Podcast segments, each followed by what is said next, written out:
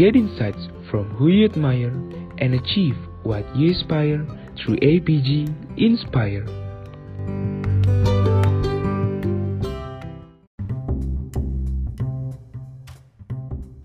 APG enthusiast, welcome back to our podcast APG Inspire, where we help you to achieve what you aspire and be what you admire. Nah, kalau di episode kemarin kalian udah ditemenin sama anak eksternal yang keren banget, yaitu Deva. Pada kesempatan kali ini yang bakal nemenin kalian selama beberapa menit ke depan adalah Hmm, siapa ya kira-kira? Kenalan dulu kali ya. Gue Azara Karin, biar lebih akrab panggil Karin aja kali ya. Gue dari Geologi 2019. Ye, apa kabar nih kalian? Udah kangen belum dengerin podcast dari eksternal APG UI? Nah, buat ngobatin rasa kangen kalian, sekaligus jadi penyemangat nih, karena udah mulai kuliah minggu pertama kan pada semester ganjil ini. Yuk, kita ngobrol bareng-bareng lagi. Hari ini gue bawain obrolan yang asyik banget tentunya dengan tema Study Abroad by Excelling in Scholarship bersama salah satu alumni GIOS UI yang gak cuma cantik tapi juga peraih beasiswa loh. Penasaran kan pasti kalian? Yuk boleh ke Melina kenalin diri dulu sekalian say hi ke APG Enthusiast. Oke, halo semuanya. Kenalin gue Melina Zafira Afiani. Gue alumni Geofisika UI angkatan 2016 uh, terus juga lulusnya tahun 2020 kemarin.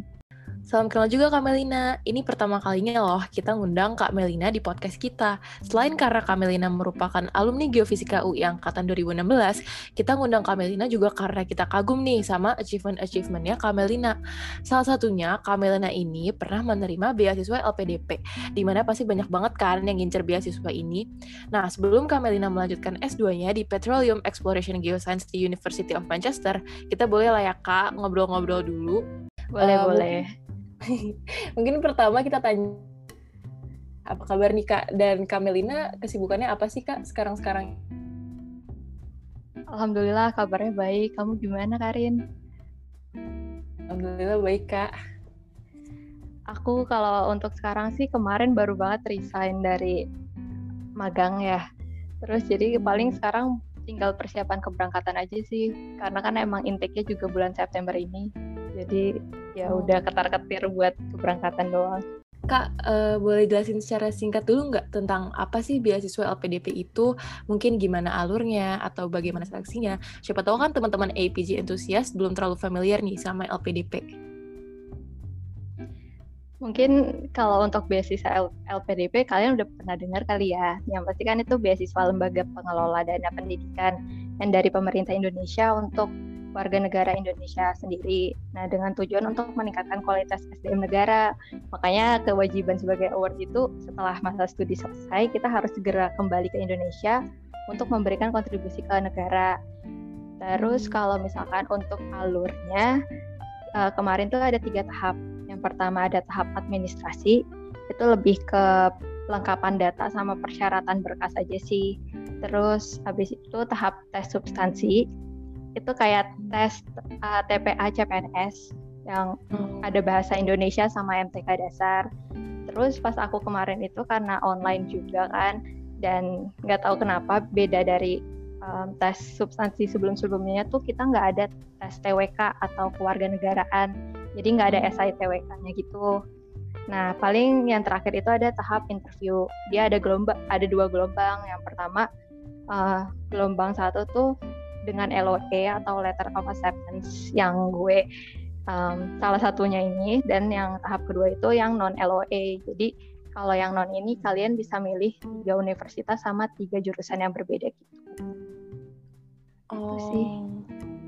Panjang berarti ya kak perjalanannya. Lumayan sih, cuman ada juga beasiswa lain tuh yang lebih panjang dari ini sebenarnya. Jadi ini cukup pas lah ya dua bulanan nih prosesnya. Hmm, iya ya keren keren. Terus uh, Kamelina nih ngerencanain dari awal nggak sih untuk nerusin S2 dan ngejar beasiswa karena kan biasanya orang beda-beda gitu ya kak. Ada yang mau kerja dulu sebelum ambil S2. Nah kalau Kamelina sendiri tuh gimana dan uh, gimana sih Kamelina bisa milih untuk uh, maunya tuh ke Manchester? Kalau gue sendiri sebenarnya ya kayaknya sama kayak orang-orang sih. Pengennya tuh abis lulus kerja dulu kan baru S2 tapi berhubung kemarin kayak pandemi lagi susah juga nyari kerja. Terus ya udah akhirnya ya udahlah coba fokus ke nyari beasiswa aja. Karena beasiswa tuh banyak ya. Jadi gue juga nggak cuman LPDP doang sih sebenarnya nyoba-nyoba yang lain juga. Dan ya akhirnya juga dapet info kalau misalkan lo kerja belum tentu lo bisa ngambil cuti uh, belajar gitu jadi mau nggak mau resign atau misalkan lo kontrak ya lo terpaksa harus lanjut di negara sana gitu kan lebih ribet ya jadi gue kayak bersyukur aja lah gue yeah. belum yang kerja banget gitu terus kalau untuk milih Manchester itu sih gue sebenarnya singkatnya karena University of Manchester ini cuma satu-satunya yang udah ngasih LOA sebelum deadline pendaftaran LPDP kemarin sih. Jadi emang hmm. waktu itu gue sempat hunting LOA itu dan karena mepet juga jadi gue nggak expect bakal dapat respon cepat cuman ya alhamdulillahnya dapat satu dari Manchester ini sisanya tuh baru dapat setelah udah lewat pendaftaran gitu loh jadi kayak nggak guna Oh, gitu. Iya, iya, iya. Hmm. Oh. Uh, tapi Kamelina nih uh, ada persiapan gak sih sepas kakak masih kuliah gitu untuk prepare dan akhirnya dapetin beasiswa ini? Mungkin kalau persiapan khusus untuk beasiswa sih enggak ya, lebih ke general CV aja sih. Kan salah satu syarat dokumen beasiswa tuh biasanya CV ya. Nah di CV itu kan ada IPK, ada juga pengalaman organisasi, pengalaman kerja, sama mungkin kayak workshop atau lomba-lomba gitu kan. Jadi ya paling pas kuliah tuh lebih fokus untuk ngebagusin CV itu sih. Karena kalau CV hmm. kan lebih general kan nggak khusus untuk beasiswa sama S2, tapi bisa juga dipakai buat nyari kerja gitu kan, buat interview kerja juga. Jadi ya paling hmm. itu sih. Oh gitu, berarti banyakin experience juga ya kak? Mm-mm, kalau bisa sih, karena emang ya lumayan sih kalau CV-nya rame tuh lebih menarik kan, baik untuk kerja maupun buat beasiswa juga. Hmm, sebenarnya ini agak nyambung juga sih kak ke pertanyaan aku selanjutnya. Kan uh, aku lihat-lihat nih Kamilina kan tadi juga sempat bilang sih uh, Kamilina magang di Pertamina terus BMKG gitu. Keren ya. Nah kira-kira hal apa sih yang kakak dapetin di sana? Dan menurut kakak apa kegiatan magang itu mempengaruhi peluang kakak dalam meraih beasiswa? Kalau yang didapetin ya pasti ilmu sama pengalaman kan itu udah pasti. Terus pasti. juga nambah relasi. Nah paling juga pas itu tuh aku jadi ke trigger gitu loh untuk lanjut sekolah karena kan kayak aku kepoin ya staffnya sana gitu dan mereka tuh pada lanjut apa lulusan S2 dan oh. jadi kepengen S2 juga gitu kan.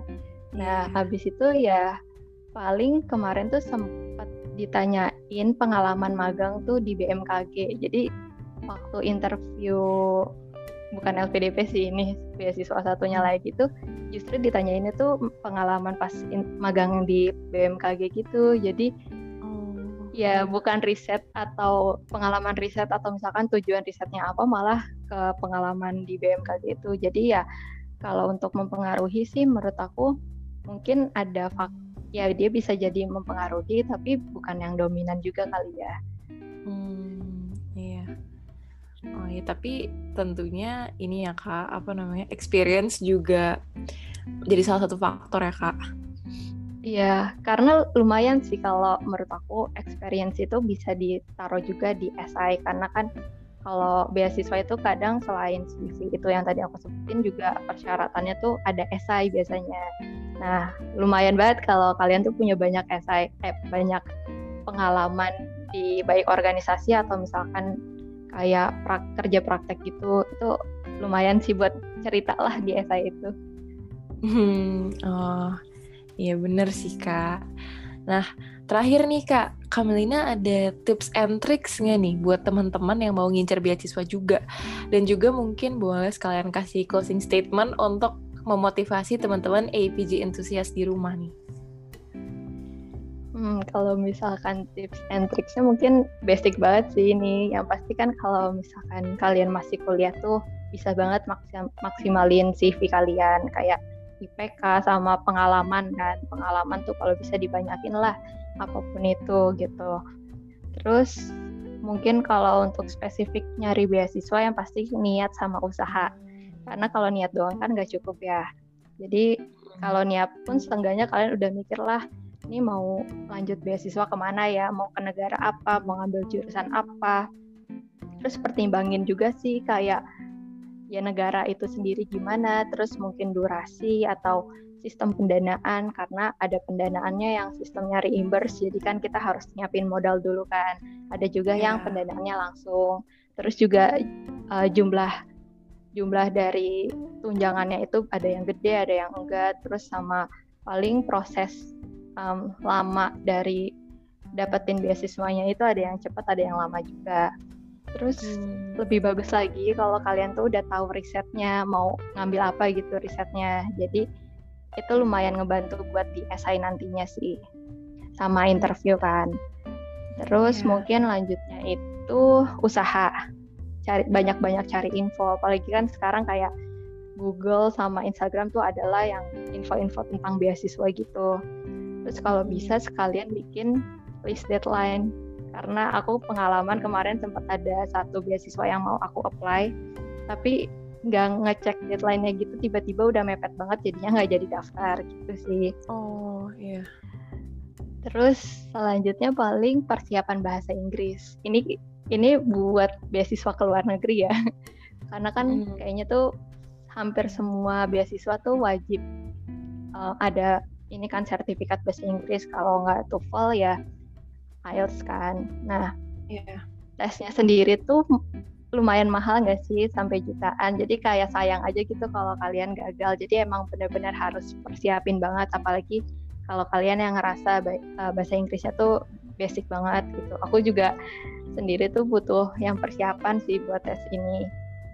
Terus hmm. habis tes mungkin pas udah ada hasilnya kalian bisa mulai mulai mengerucut lagi nih mau beasiswanya yang sesuai sama minimum skor kamu kalian gitu.